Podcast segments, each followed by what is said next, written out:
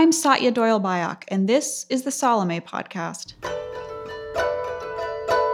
Something is making its approach to us. Our wars are results of projection, of not being able to understand that what we are actually fighting externally is something we don't want to fight inside of ourselves. Here we are. How will we hold this? How will we hold the light inside the dark? If consciousness is going to shift on the planet, it shifts in the single individual.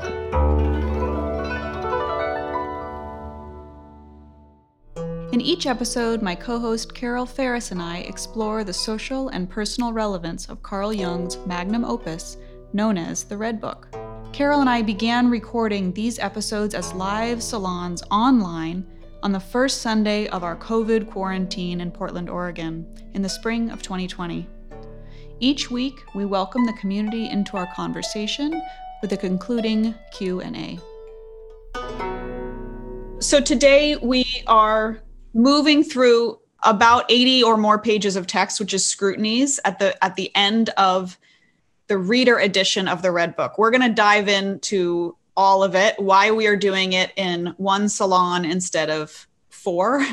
So let's start today with the very end of the calligraphic text. So i said last week that the calligraphic text ends on page 189 and that it ends with an ellipses. It actually, I realize the ellipses is in a moment. This just, Jung transcribed this portion of the draft into the Red Book in this calligraphic text. And in the facsimile edition, this is the last calligraphy. It's the last, you know, um, of this illuminated calligraphic portion of Jung's work.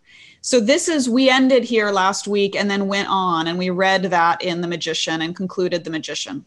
What the next page, if you have the facsimile edition, the next page is that Jung in 1959 wrote an epilogue. And that epilogue ends in the middle and it ends with an ellipses.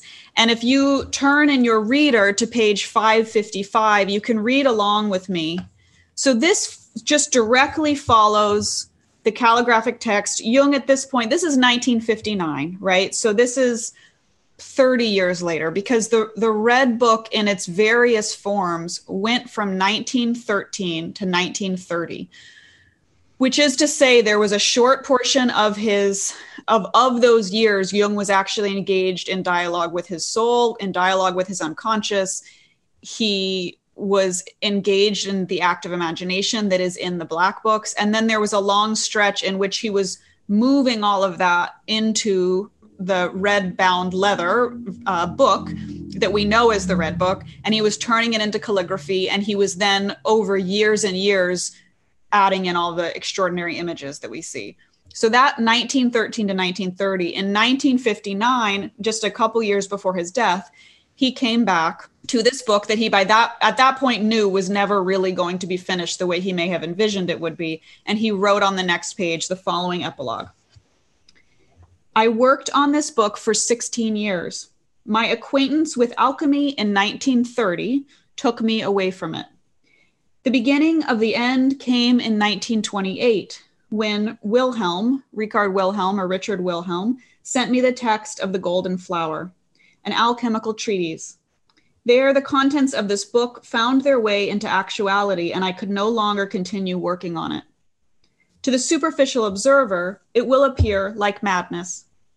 It would also have developed into one had I not been able to absorb the overpowering force of the original experiences. With the help of alchemy, I could finally arrange them into a whole. I always knew that these experiences contained something precious, and therefore I knew of nothing better than to write them down in a precious, that is to say, costly book, and to paint the images that emerged through reliving it all, as well as I could. I knew how frightfully inadequate this undertaking was, but despite much work and many distractions, I remained true to it, even if another possibility never, ellipses. And that's where he then left off in the epilogue.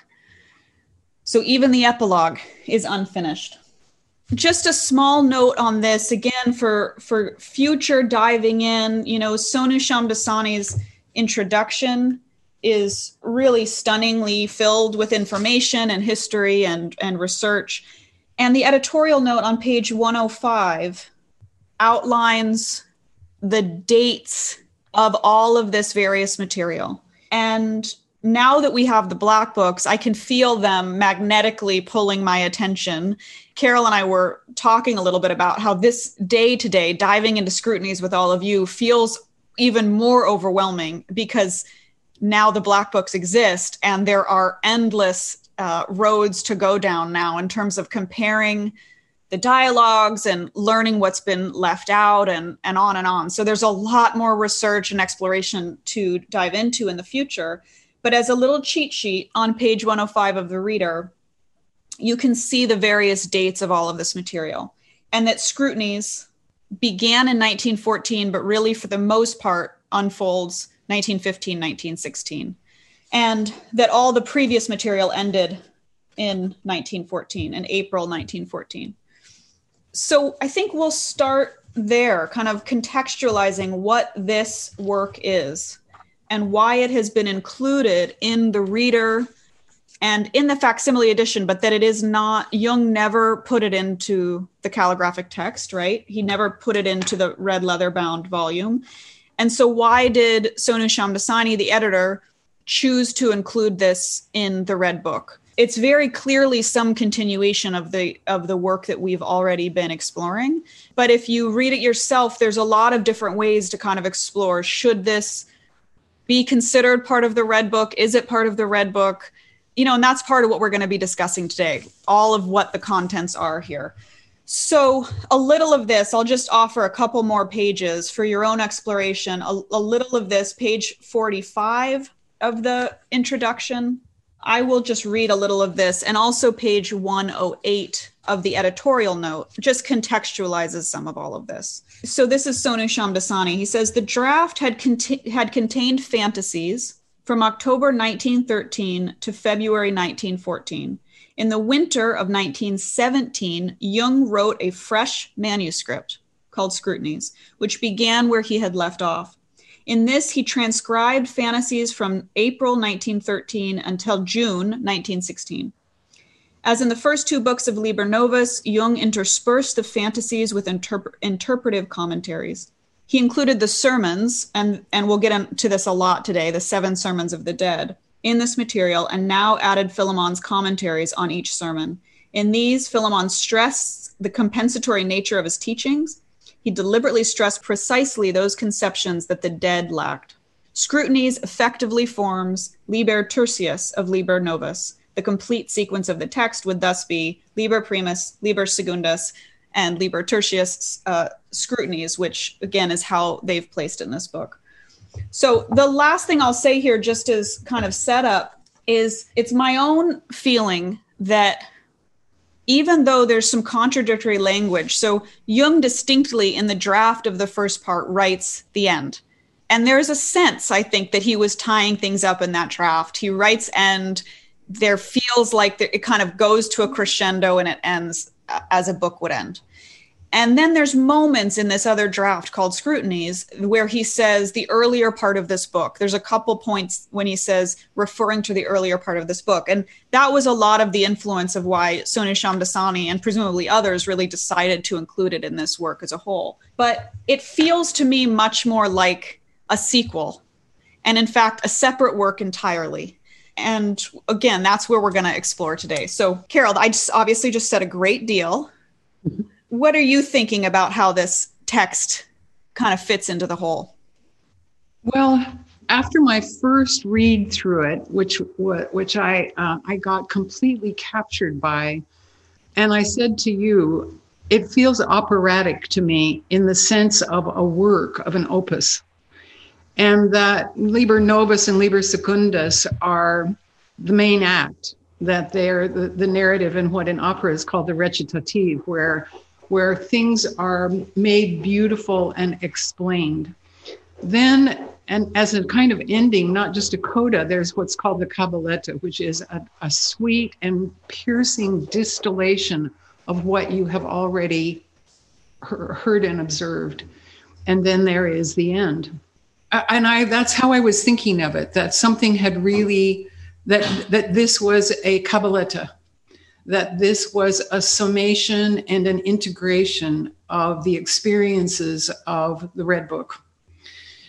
But then I looked at the astrology and I see that that yes, it's a follow-on and a coda and a summing of the experiences but it's also very clearly and this is especially from an astrological point of view a pathway to what's going to come next to the to how how is he going to integrate this which of course leads to years of clinical work and a, a practicum on otherness and shadow and that you can see it in the astrology so i went from thinking that this was a, a sort of uh, append- appendix in a way to the red book to seeing it as a bridge mm-hmm. between the experiences of the collective unconscious and the how to make conscious and integrate the voice that his soul is saying to him this this you have to do this. And he's resisting mightily. You know why do i have to do this? It means i'm going to be lonely. It means i can't have the solace and the comfort of the community. And i'm fighting with you my soul. And and but that's what it leads to is this conscious integration. And what you read absorb the overpowering force of the original experiences. Mm-hmm. You know, and any of us who have made this journey, who have not emulated his journey, but have been inspired by that, I think this scrutinies, it's, it's even the word to scrutinize something to bring your attention and your focus to bear on something. So this is less a surrender to the unconscious, which the, the first two books is about, than it is trying to get the prima materia to come into some kind of living, breathing body. And then where will that go? How, you know, not how will I perform this or how will I produce something, but but now what you know what if i've built the container for this then then what is incumbent on me to do next. Mm-hmm. It's such a good point because it, it does feel Jung is a different creature in this in this book, right? Which again to me feels like a sequel. It's like here's where the character is now a few years later. You know, he's he is different. Philemon is a completely different character, and his wrestling with his soul. say again. So, so is the soul. And yeah, the soul. His relationship with the soul is like, woo Mm-hmm. So it's pretty intense. One other just important point as we set up here is from the beginning of scrutinies on page 461 in the reader to page 474 this is all still in 1914 which is which is closer to where the last draft left off and and all of the last visions left off and it all precedes the outbreak of world war 1 and it all precedes Jung stepping down from from a lot of external professional responsibilities. He steps off of boards and leaves the hospital. And so then again, most almost all of scrutinies comes after that whole phase of his life and of the world. It's a massive transition. Carol, do you want to set us up there and, and bring in the astrological component? Yes. So, what I got interested in in terms of how time moves us, how, as we enter and begin to adapt to the geography and moment and season of our time, that we are in a constant state of adaptation and connection and movement and integration. So, when I looked at the chronology of the first part of scrutinies, which takes him from 1914 to um, 1916, including a year in which nothing happens. In which that, that and that is the year that the war breaks out. And now the war isn't an internal war. It's in the world. It's an outer war. And i think that that has a lot to say about about the the quiet of the internal uh, conflict. From april to june of 1914 the beginning of scrutinies is uh, he's excoriating himself it's he says, um, "If I tame you, beast, I will make a virtue of self-contempt." And he's, as Satya said, he resigns as president of the International Psychoanalytical Foundation. He resigns as a lecturer at the medical faculty of Zurich. His soul is speaking to him from a great height he says um, she says i belong to above and he's he's bemoaning her distance and and caviling about it. And she says can you not remain on your way for once? And then he says i fear the solitude of my thinking which depart from accustomed paths and we'll hear this again in the later part of scrutinies where Philemon and his soul talk about, you know, when Philemon says to the mother, Will you take him as your child? She says, Not until he gives up commingling. You know, this, this final, the ego insisting on its uniqueness and its separateness. And he's really struggling with that here. And and the I, his I is really struggling. That's all through 1914. Then eh, there's a year of silence and then in 1915, he has an image of an osprey seizing a fish and flying up into the skies, and his soul speaks to him again for the first time in a year. And Philemon appears and says, I want to turn you around. I want to make you into gold, the alchemical process of distilling the soul to its golden state. And that in order to do that, that, that Jung has to come to terms with selfless love as a sin, and Philemon says you have to enter into the grave of the god. And this is the first place where the dead begin to make their appearance, is on page 491, 495. Then in 1916, he sees his soul, and they have an incredible dialogue. And Philemon says to him, this is on page 498, as, as Jung and his anima are having it out, Philemon says, Remove, O oh man, the divine too from your soul. What a devilish farce she carries on with you. As long as she carries on with you, as long as she still arrogates divine power over you. So then Philemon talks about shielding her and taking her away. And then Jung and his soul, they they have a lover's quarrel. And you know, you and I talked about this for, you know, when when he later talks about that spirituality and sexuality are diamonds that you do not possess, they possess you. And any of us who has ever been in the grip of lust, which Jung is clearly struggling with, as well as profound spirituality, is going to say hateful, hurtful things out loud. And that is absolutely what is going on here. You want to read a few of these lines because they're pretty shocking. Yeah, she he, Jung says to his soul, "Have you heard what Philemon has been saying? How does this tone strike you? Is his advice good?" His soul says, "Do not mock, or else you strike yourself. Do not forget to love me." And then there's a long place where Jung says, "It's difficult for me to unite hate and love," and she says, "Hate and love mean the same to me, and I need everything." For the great journey that I intend to begin after your disappearance. And then he says, because Philemon has said, throw her in prison. She's a whore, throw her in prison. And Jung says, Do you agree? And she says, Of course. There I have peace and can collect myself. Your human world makes me drunk. The bloody intoxication seizes me, hurls me again and again into living matter from a dark, fearful, creative urge that formerly brought me close to the lifeless and ignited the terrible lust for procreation in me. Force me into confinement where I can find resistance and my own law. And Jung says, How divinely beautiful you are we had a long conversation about this again earlier, but but I have wrestled with this as one can imagine because again, I mean Jung he's using he uses whore and bitch in this section yeah. several times and and this is on page 496 you know, there's this line he says, and there's qu- quite a lot. Um, in speaking of the soul, he says, She is a hellish divine treasure to be kept behind walls of iron and in the deepest vault. She always wants to get out and, and scatter glittering beauty. Beware, because you have already been betrayed. You'll never find a more disloyal, more cunning, and heinous woman than your soul. How should I praise the miracle of her beauty and perfection? Does she not stand in the brilliance of immortal youth? Is her love not intoxicating wine and her wisdom the primordial cleverness of serpents? Shield men from her and her from men. Listen to what she wails and sings in prison, but don't let her escape, as she will immediately turn whore.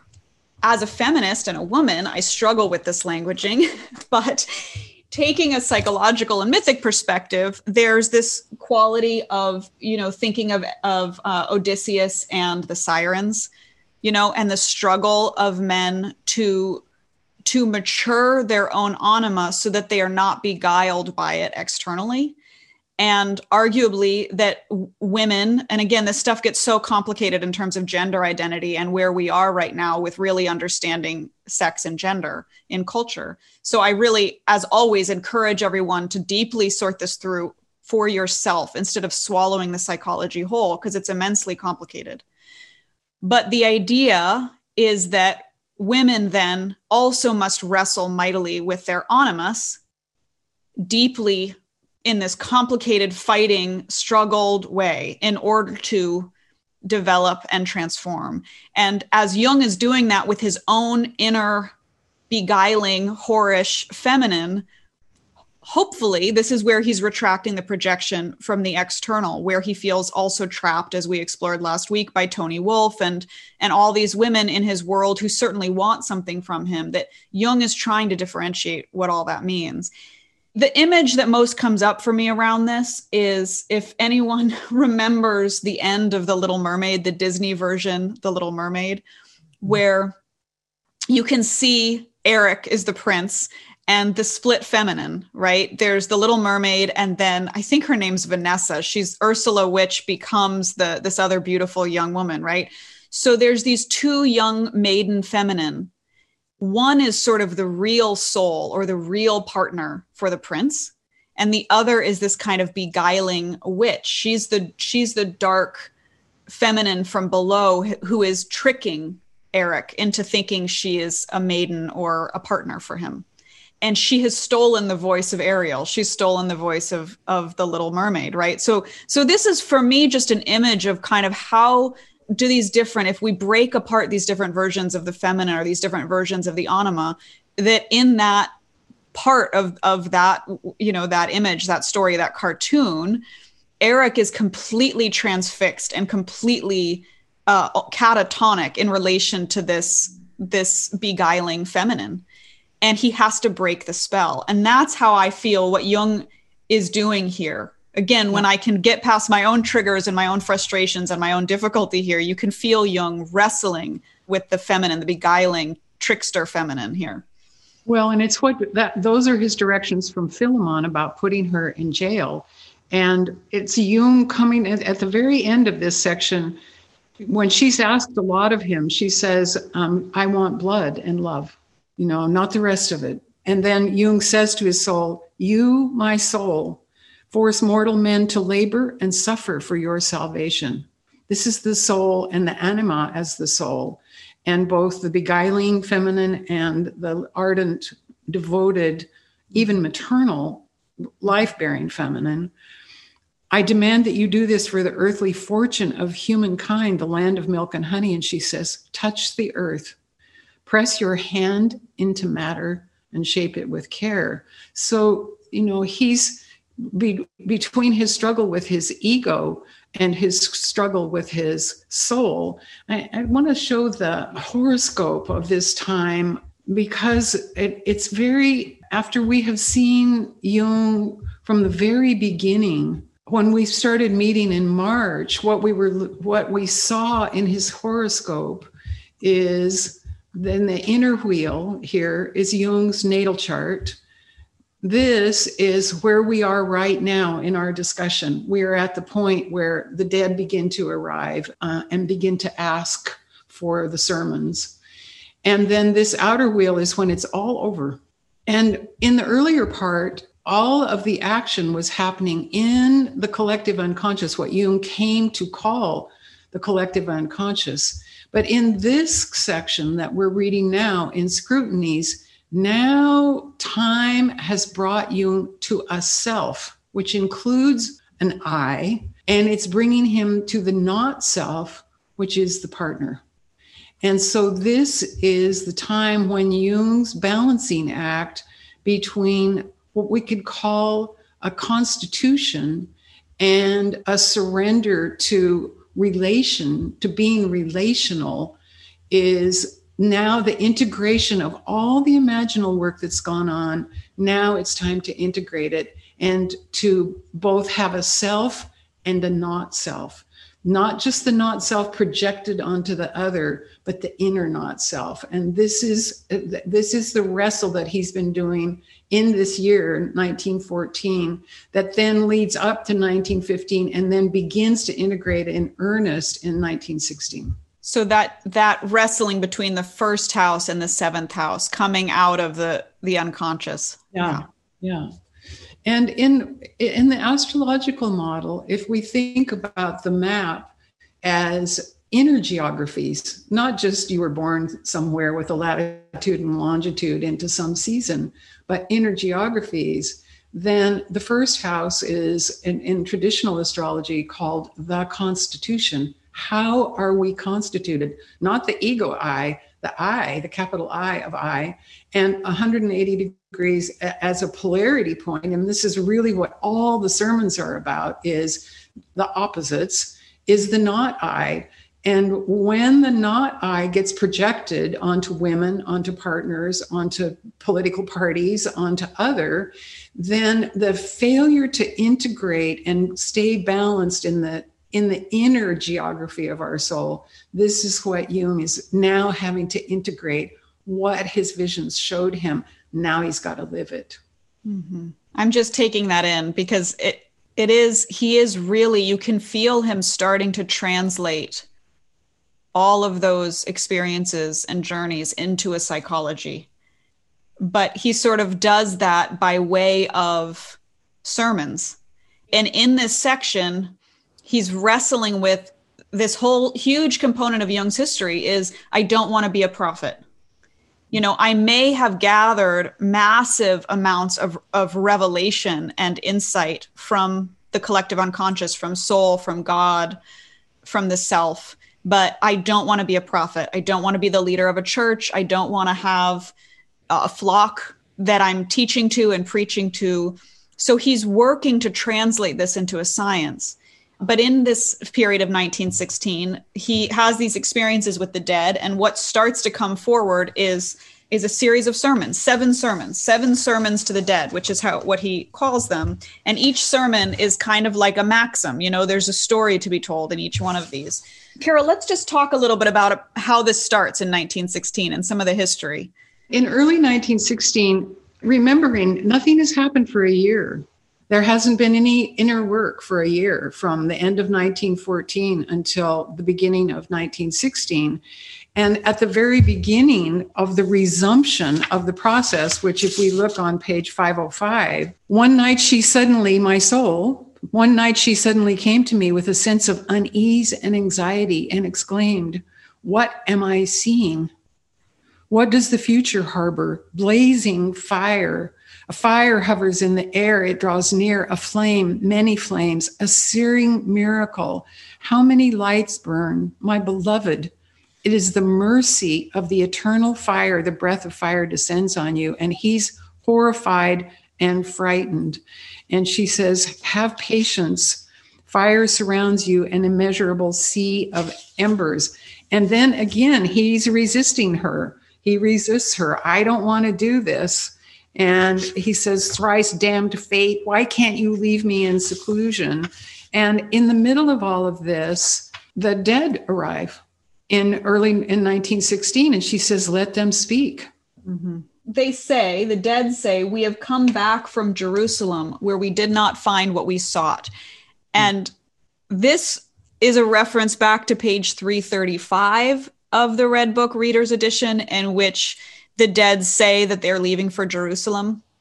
So they That's went to Jerusalem, they've come back, they're talking to Jung again, and they're talking to Philemon. And they say, you know, we're back from Jerusalem where we did not find what we sought. We implore you to let us in. You have what we desire, not your blood, but your light. That is it. So, just a little more setup. This is the reason I was feeling for a couple days kind of overwhelmed about this gathering today this salon because there's really so much going on in all of this. But the the the final setup for this is is a chunk of Jung of history of of Jung which you can read in memories dreams reflections. It, you can read in um, on page 40 of the red book introduction as well and I won't dive too deeply into it, but it's all an interesting story. A lot of it is kind of classic Jungian lore, you know, but the idea is that these very bizarre, synchronistic, weird events started happening at Jung's home around this time in 1916. So I'm just going to read a little bit of this. Jung writes in Memories, Dreams, Reflections Very gradually, the outlines of an inner change began making their appearance within me.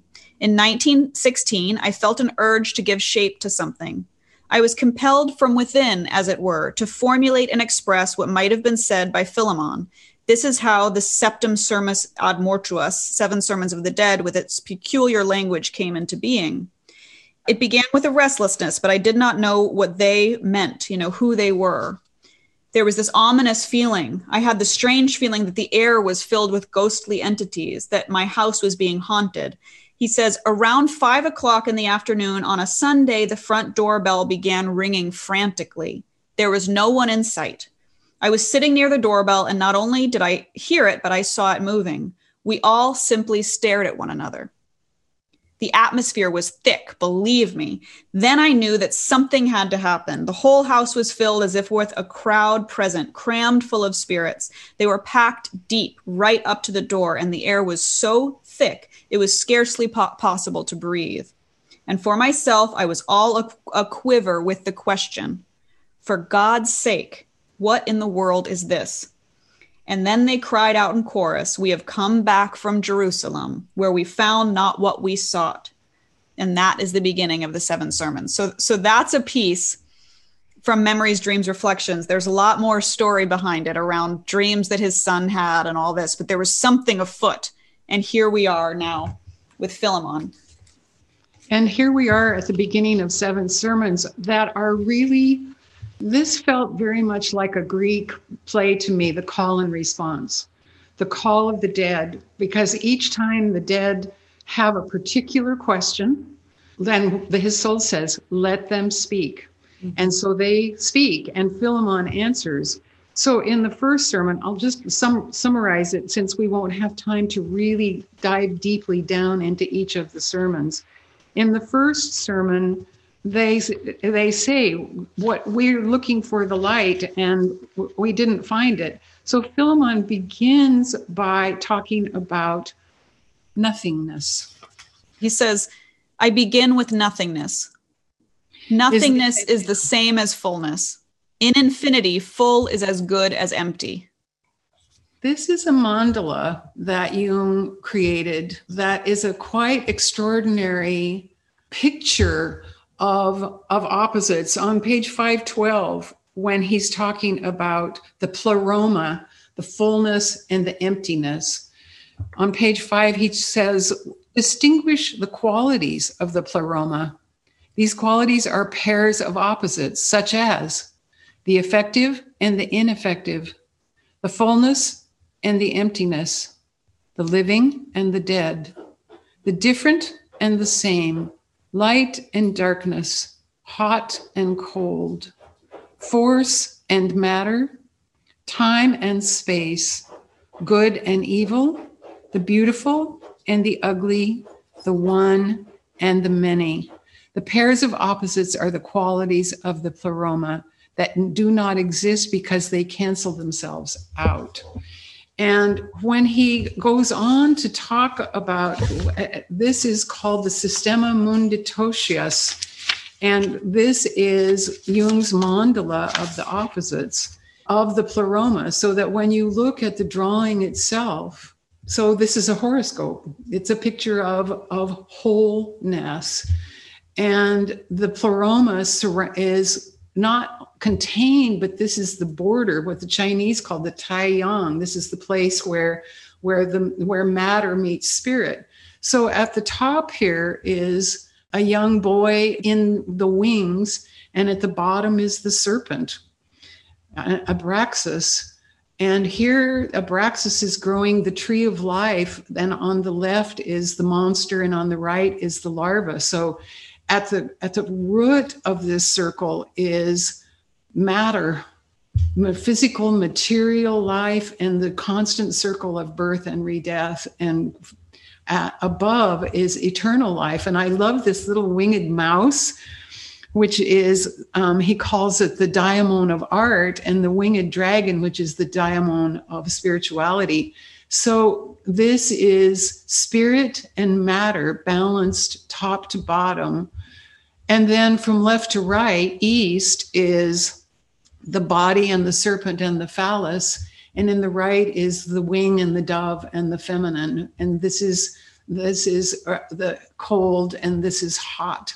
So this this is a, if you have a chance to see this, this systema munditotius this reconciliation of opposites as the stuff of the whole mm-hmm. is Jung's kind of a, a really wonderful visual summation of his understanding. Love that you brought that in. This also refers back to the first mandala that Jung drew which is Appendix A. It's at the back of the reader's edition. So that this refers back to this first just pencil drawing that Jung did, this mandala drawing. And that image that Carol just shared is not anywhere in the red book, but it was pu- it was published separately and it's a separate art piece. Is that right, Carol? He calls it the antinomies of the microcosm within the macrocosm. The world and its antinomies, the world and its polarities and opposites reconciled in one world. Beautiful. Okay, so that's just the beginning. So Jung published these seven sermons under a pseudonym as if it were this kind of ancient Gnostic text. And he published it in 1916, I believe, 1916, but he published it way, way before any other work that was being digested from the Red Book was really out in the world, and certainly, obviously, long before the Red Book. So, this little portion of Scrutinies is the earliest piece that made it out into the world. But Jung Jung published it under a pseudonym and was embarrassed that he did so because he felt like it was a childish sort of ploy that he had done to kind of make this all seem like it was an ancient Gnostic revelation. But now we have it in the original form here. It's also it's also what ended up being published is at the back of Memories, Dreams, Reflections as an appendix. If people, if you want to dive in on your own in a separate form. So page 516 now, we have the second sermon. Carol, why don't you take this away? Well, the dead say, We want to know about God. Where is God? Is God dead? And Philemon says, God is not dead. He's as alive as ever. God is creation, for he is something definite, and therefore differentiated from the pleroma.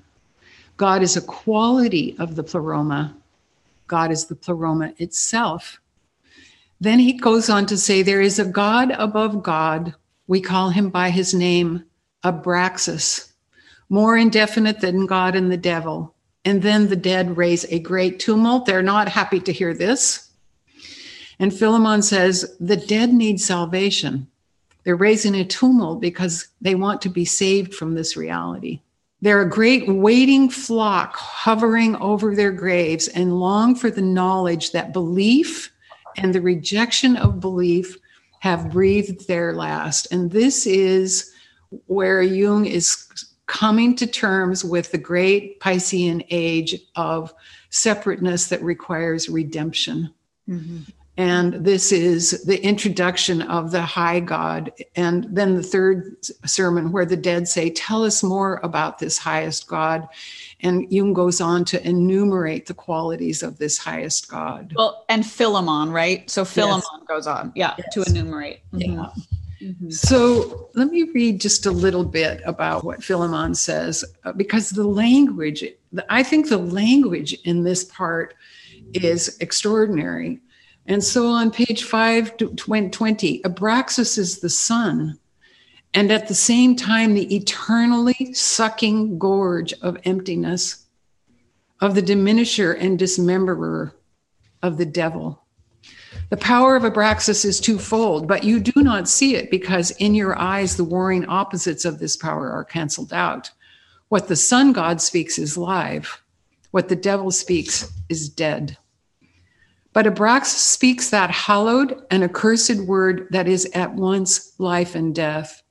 He is as splendid as the lion in the instant he strikes down his victims. He is as beautiful as a spring day. He is the great and the small pan alike. He is Priapos. He is the monster of the underworld, a thousand armed polyp, a coiled knot of winged serpents, frenzy. He is the hermaphrodite of the earliest beginning. He is the lord of toads and frogs which live in the water and go up on the land, whose chorus ascends at noon and at midnight.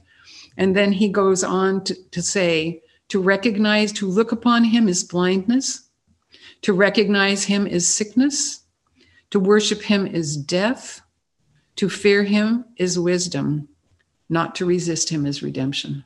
So that's quite a sermon. And the dead are not happy about that, but they're starting to get it. So in because the sermon, they come running. And these right, these are Christian dead, right? They're they're they're Christians who are trying to find salvation or the animal body, some sense of wholeness, some sense of redemption for the lives they haven't lived.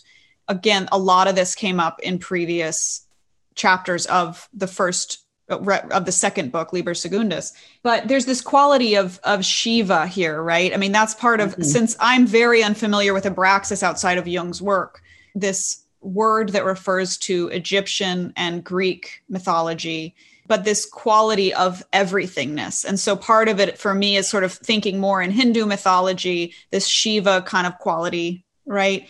And um and the creator just, and the destroyer. Yeah and that and that the Christian dead are not thrilled with this more Gnostic version of things in which everything is together, the union of the opposites. Well, and then he goes on in the fourth sermon the dead came running sooner, filling the place with their mutterings, and said, Speak to us about gods and devils, accursed one.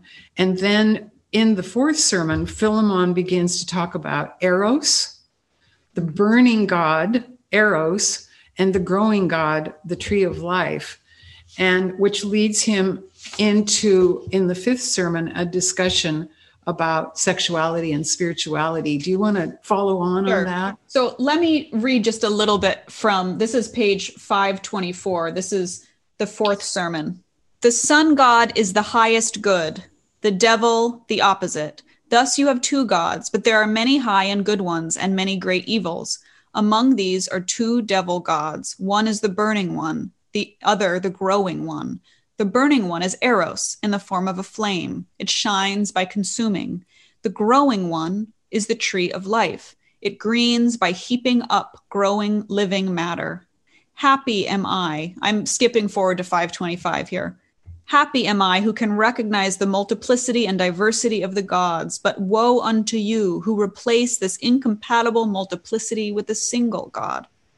In so doing, you produce the torment of incomprehension and mutilate the creation whose nature and aim is differentiation.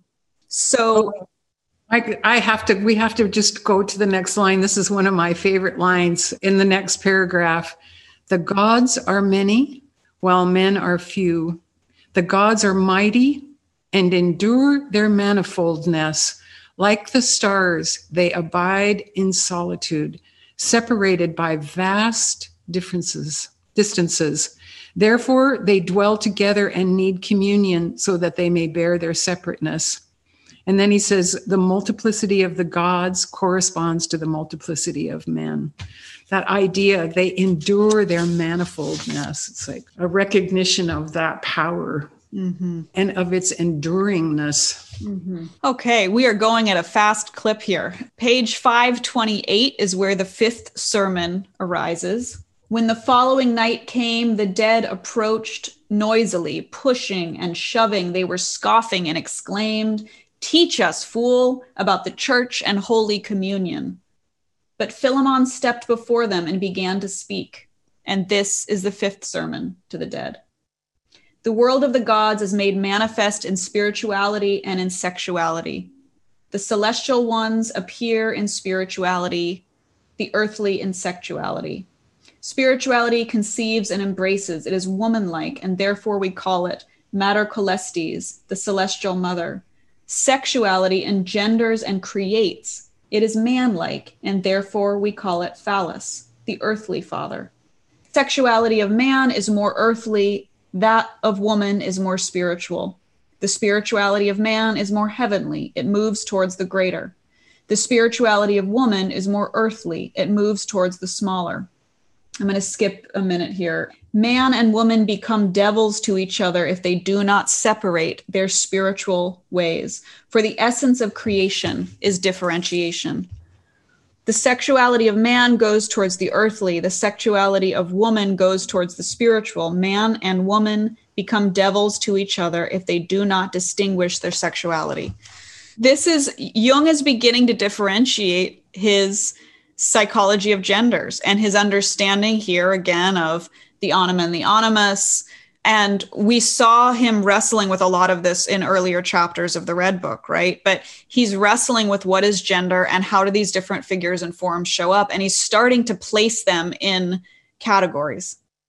And I don't know that I really want to open all this up, but I think it's a huge food for thought how Jung divides things here, right? And and that he's understanding that both men and women have a deep wrestling with their own sexuality here in order to not be trapped by or trap others.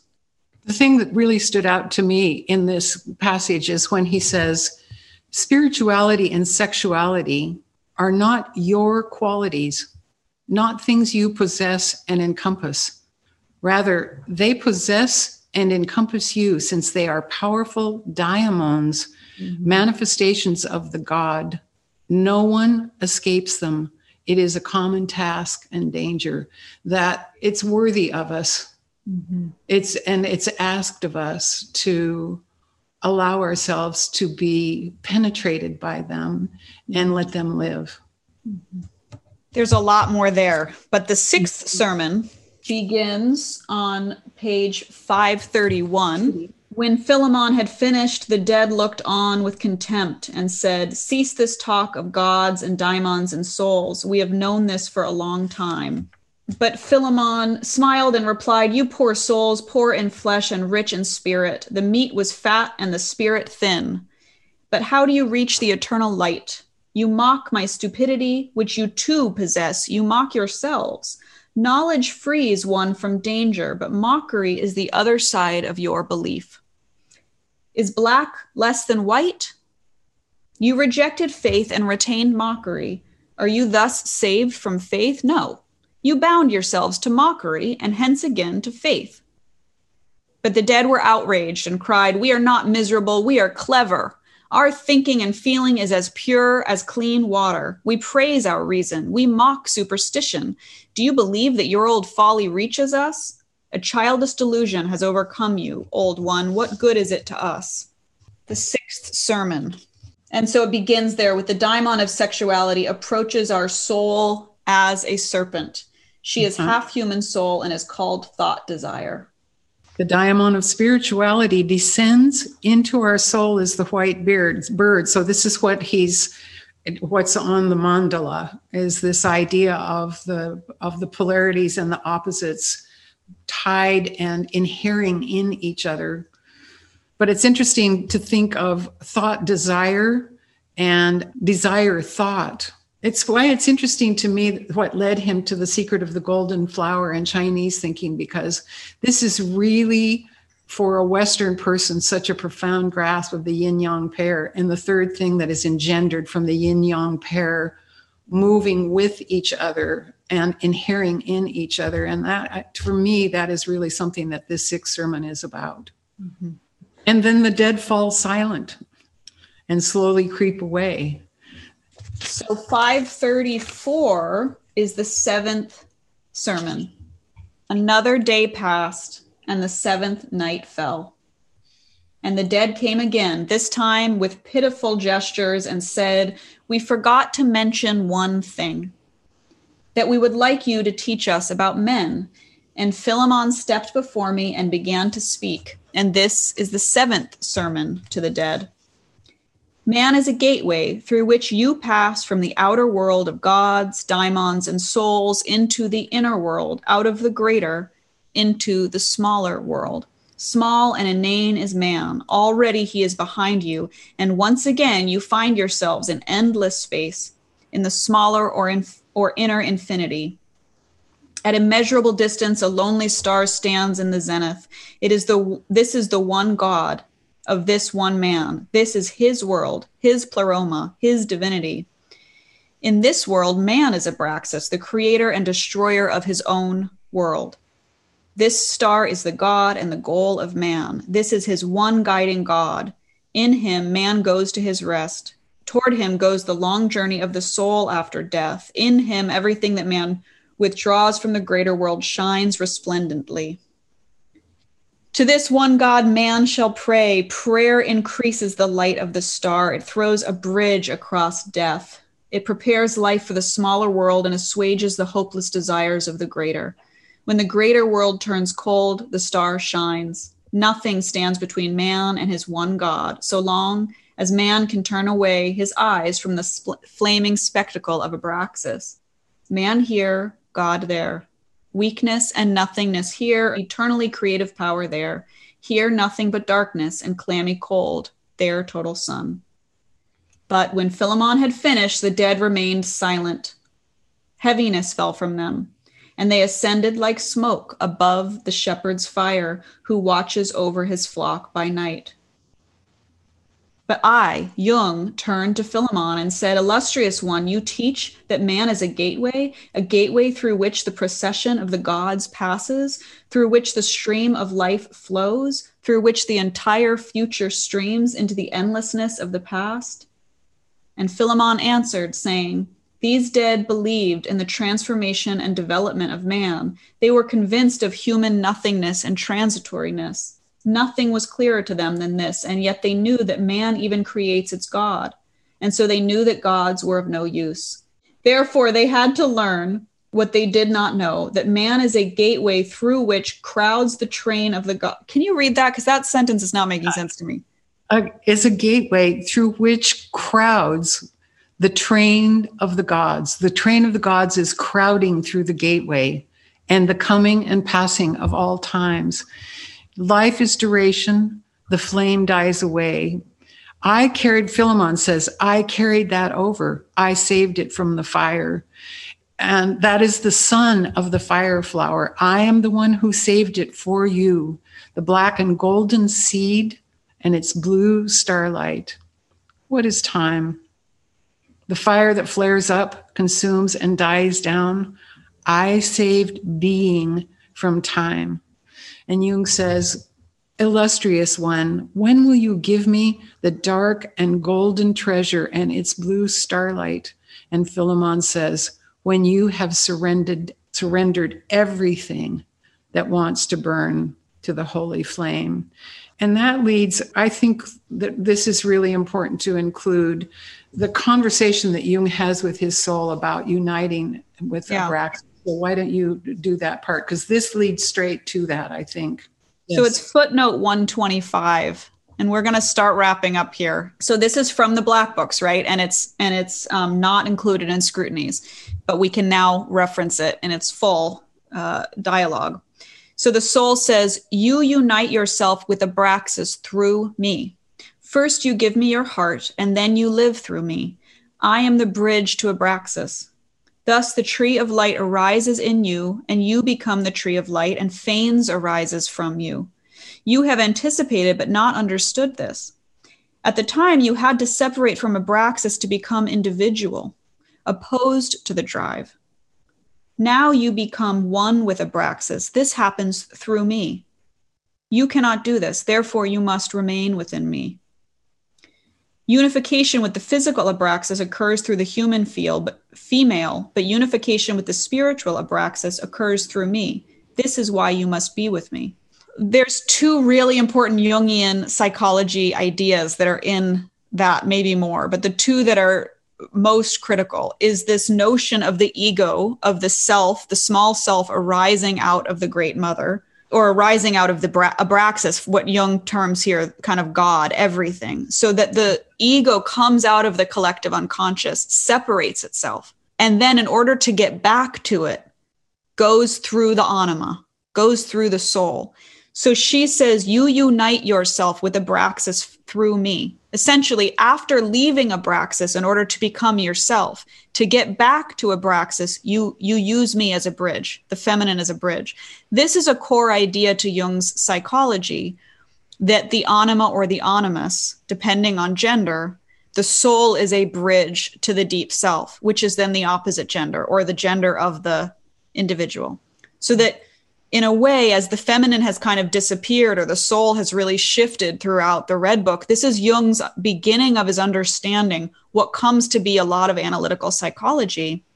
That the soul helped him to get to Philemon, essentially, or the soul helps him to get to Abraxas. There's a lot of different ways that Jung is playing with these ideas, but that the feminine soul helps him to get to his male god, his guru figure that then guides him throughout life. It's the inner alchemical wedding. Yes. And it's what makes the end of the book possible, where Philemon asks Jung, Do you understand the mystery offered, what you just talked about? Do you understand this holy union? And Jung sees the night, the dark earth, and the sky gleaming in the brilliance of countless stars. And I saw that sky had the form of a woman, and sevenfold was her mantle of stars and it completely covered her.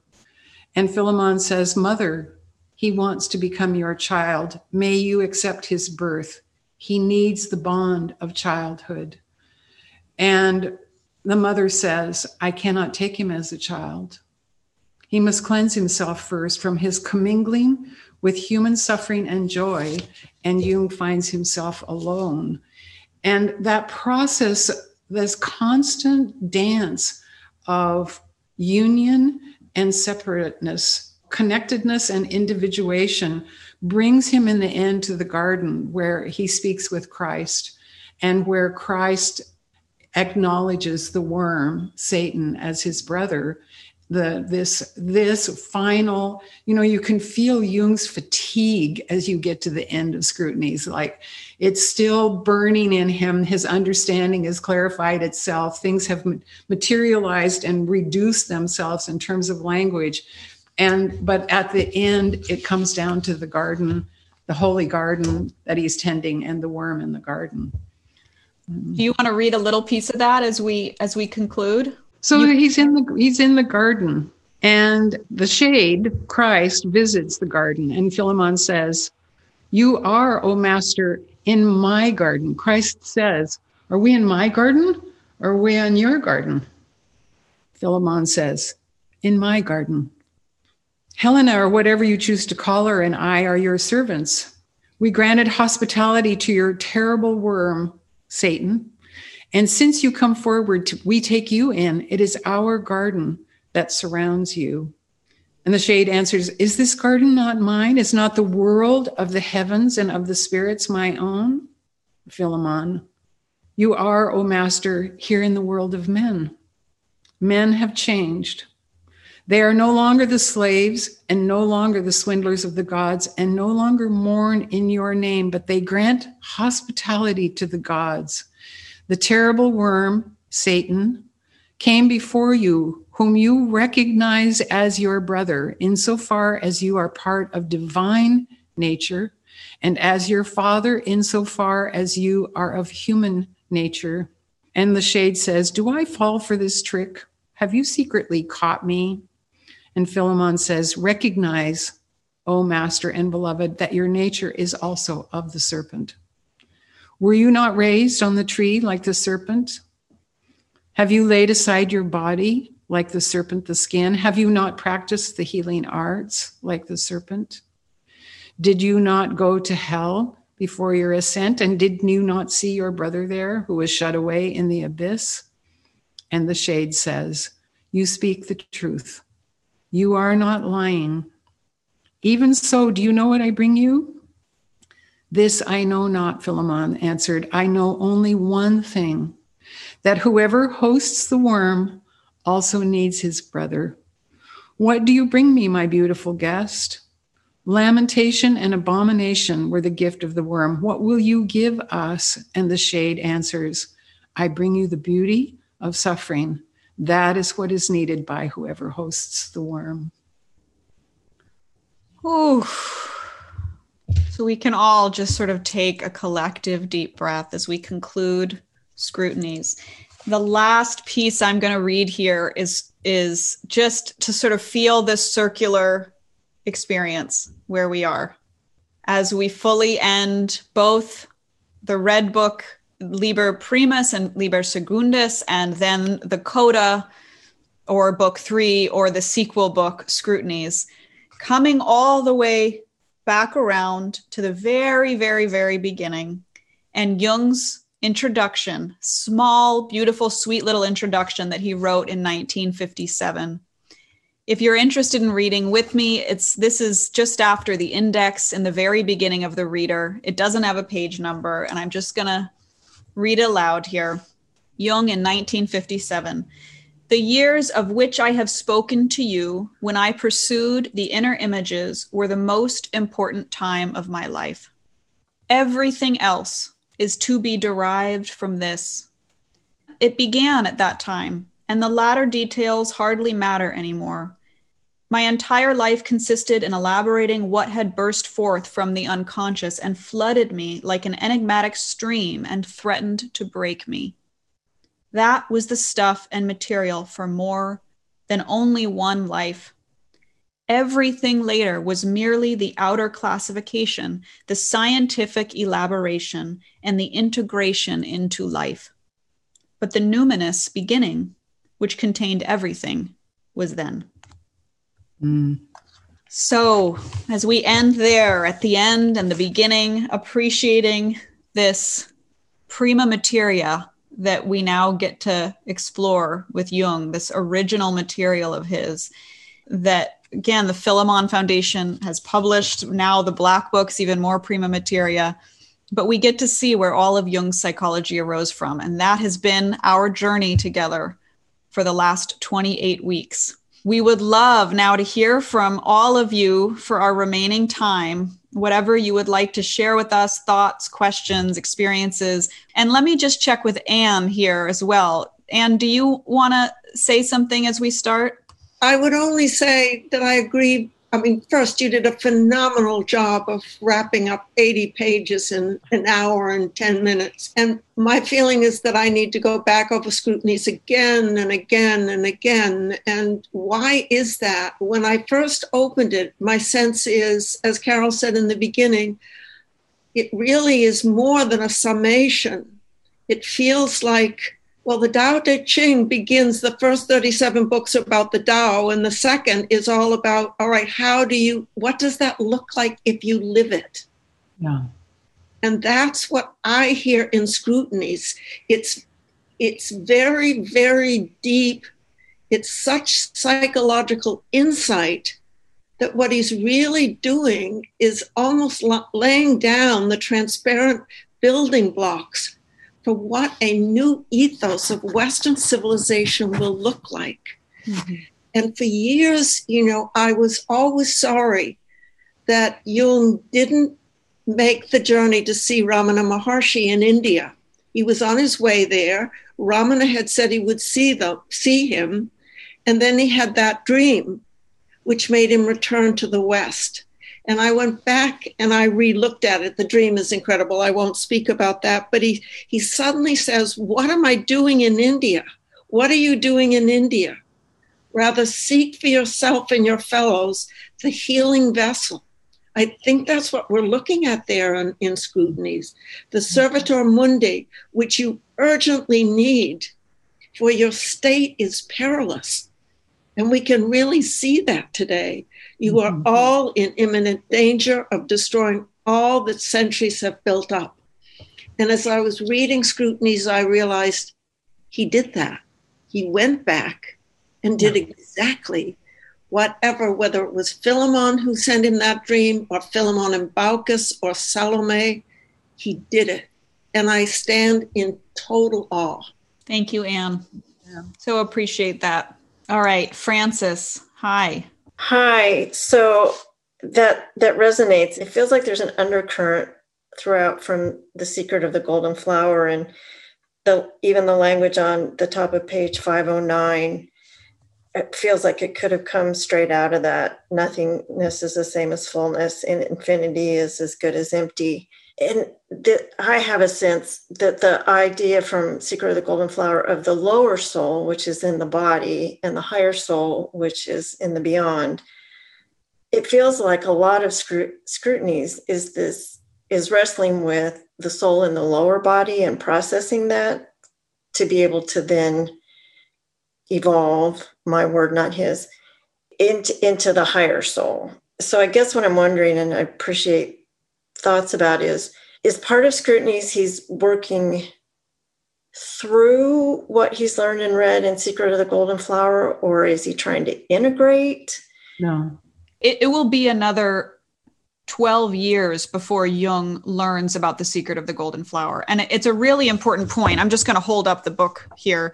You know, Richard Wilhelm was a massively important figure in Jung's life, although they only knew each other for a couple years, I believe, before he died, unfortunately.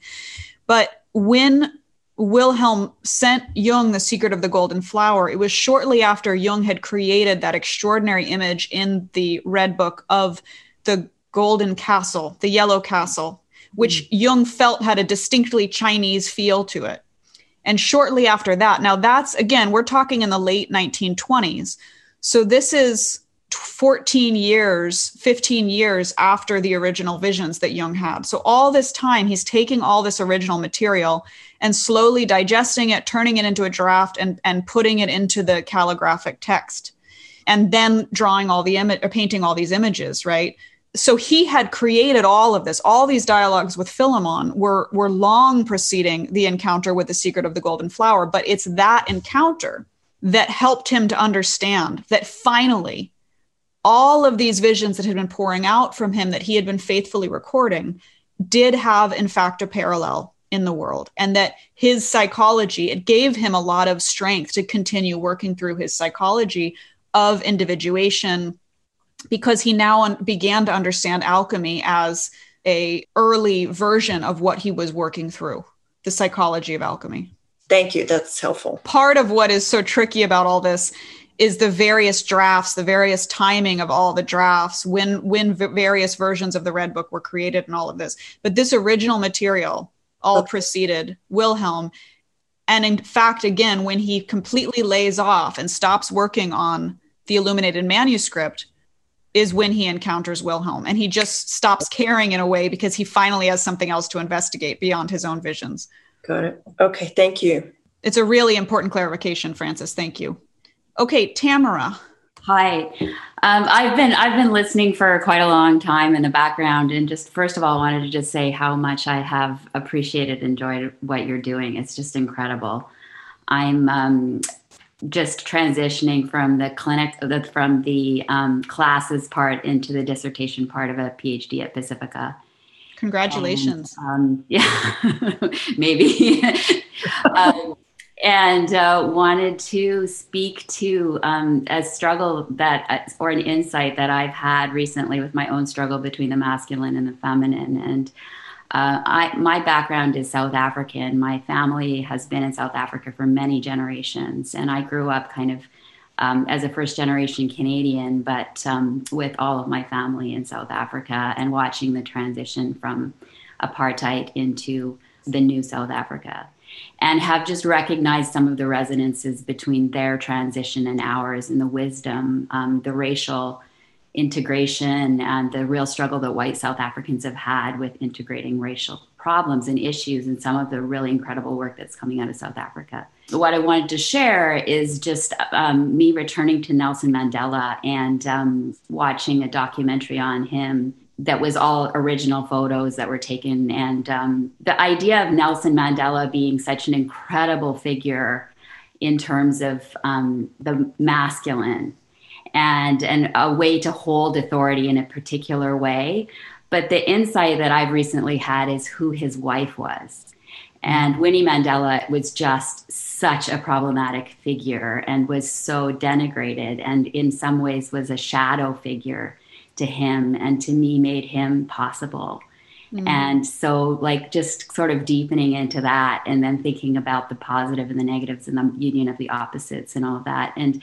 so, I just wanted to share that with the group yeah. and say, you know, there's another place in the world that's been through um, some particular hell around the same kind of stuff that I think we're trying to deal with now. Mm-hmm. That might have some wisdom for us. Mm-hmm. I, I, thank you for that. I um, I'll be very brief about this. As an astrologer, looking at 2021 and beyond, and in preparing for the Age of Aquarius that the salon did um, last month, I got very interested in the figure of Saturn, in the mythological figure of Saturn, and the psychological figure of Saturn. And uh, Mandela was actually one of the just the pictures that I gazed at to try and think about the Saturnian energy of a container that holds things. And in the process of that, I wrote to uh, a man that Satya has had on, on the Salome salons, Kwame Scruggs, and said to him, I have no resources in African mythology, and where would you point me? And so he very kindly sent has sent me several really extraordinary resources where I have been looking for Saturn, where I've been looking for the wise old man. And it's not so far, this is very preliminary, Pache, cultural appropriation, all of that. Where the wisdom comes from is the unity of the whole. It's the animals, it's the jungle itself, it's the voices of the whole tribe. It doesn't localize itself like it does in our culture to one containing, confining individual. And I have a lot more homework to do, but that this really touches touches me uh, and touches into a question that all of this material has raised for me as we go forward, as we try to understand we, not I, how have our stories shaped our understanding so that we continue to choose what we know rather than opening ourselves to other possibilities. And Jung is such a powerful figure around that of the union of opposites, polarities, and where wholeness actually comes from. There's a, a, a wonderful section in Scrutinies where he talks about, you know, community is horizontal and singleness is vertical. And and I think that you're really speaking to that, including the Mandelas themselves. But I, I am, I am. It's a next arena of study for me. I, it has touched me really, really deeply. Thank you. Yeah, thank you, Tamara. Um, I have mentioned in previous salons that before I found Jung, I was studying Mandela and also Gandhi, and specifically both of their experiences in prison in South Africa and the ways that their political careers um, but also psychologies developed, of course, for Mandela, but also for Gandhi in South Africa. But I realized in retrospect, I was studying their journeys of individuation before I found Jung. And I have not gone back to really look at Winnie as a female figure in that. I was very compelled with her at the time. This is his first wife, right? And a very tumultuous marriage. No, she was she was his second wife. They were married all through his time in prison and she was sort of his voice outside of prison. But she got involved in some really ugly stuff and he came out and within a year they were getting divorced and then he ended up with somebody else. Yeah. Mm-hmm. Mm-hmm. Yeah, it's a very powerful question. I mean, I'm really compelled by that to go back and study that now is how does she show up in his psychology because he really does as Carol was speaking to her to in her presentation, you know, um, sh- he is an image of an integrated male, so to speak, or the integrated masculine. How did these all these energies get get sorted in him? And of course, this is happening all over the world. There's nowhere that humans exist where individuation is not unfolding, and the wrestling with racial opposites and gendered opposites is not unfolding. So, thanks for bringing that in. Appreciate yeah. it. No, and I just want to add here prison is a 12th house ast- astrological yeah. 12th house activity. And to say that we are in confinement and the possibilities of the confinement is and the, the possibilities of contraction and confinement and the inward turn are profound. Yeah. Hi janet. We'll end with you today. Hello Oh, thank you very much. I'm here in the UK. It's completely dark now. Um, I, just a, a, question. I'm tempted to say a simple question, but it might well not be. Philemon, we in in uh, Liber Secundus, we meet Philemon and Baucis in their garden, and Jung is really um, quite sort of um, superior about them. Oh, this is the magician, and they're old and frail and toddling about. But in Scrutinies, Philemon appears as this really powerful character who speaks to the gods. So this whole transformation has taken place, and I feel I've kind of missed it. And I almost wonder whether it took place in that period when you're saying Jung didn't write anything down. There was a sort of silence during some part of World War One between um, the original material appearing and then there was a, a further phase. Is, is there something more that you, you can elucidate about that or where it's explained or described somehow? How does Philemon suddenly become this really powerful magician guy? It's a great it's a great and important point and and there's a lot to be said about it. I don't think you've actually missed anything. I think this is why I wrestle with this actually being the third book of the Red Book versus some kind of sequel or some other version of something, some pieces of which may have been wound into earlier drafts, whereas this was its own draft found separately. I think there's a lot of different ways to really digest this material, but but there's no question that Philemon takes on a different form, just as Salome takes on a very different form in different parts of the book, particularly in the end, as we explored, I think, last week, versus the beginning. Uh, the serpent is different. You know, he, Jung is kind of taking what shows up and naming it and changing the names too. There are times when you look at the black books, and and Sonu has named this in a lot of the footnotes, where you know in the black books you have the soul, and now in the red book it's god you know or you have it's philemon and now it's the eye or vice versa. So so you can start to tease that apart a little bit. When he published the seven sermons he didn't attribute it to philemon originally. And i think in the black books it wasn't philemon. So so we're just opening it all up but it is a little curious. How does philemon become this completely other figure? It's a good question yeah, and there's this other last little piece that that in part of the editorial notes, Jung made a statement that he thinks everything that came before was also coming in its essence from Philemon. Mm.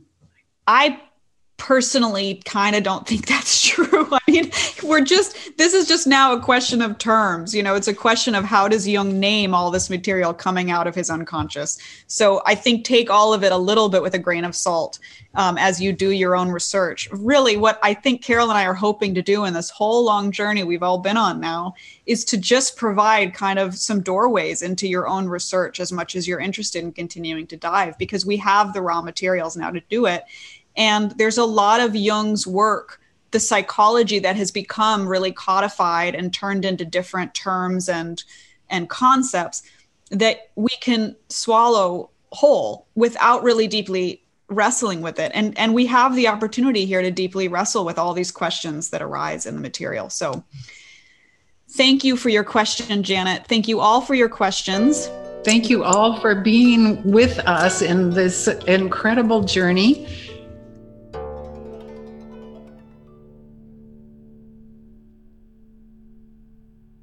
For more, please visit salomeinstitute.com. And please review, rate, and subscribe to this podcast if you haven't already. Many thanks to our incredible podcast team. To Anne Carroll for German translation and soulful insights, to our producer, Ayal Alvis, for turning this rough audio into a podcast, to Kelly Swenson for your dedicated work behind the scenes, to Haley Hendricks for the incredible podcast music, and to Ray Davis for our beautiful art. You're all brilliant and talented, and we're very grateful. Please tune in soon for another episode of the Salome podcast.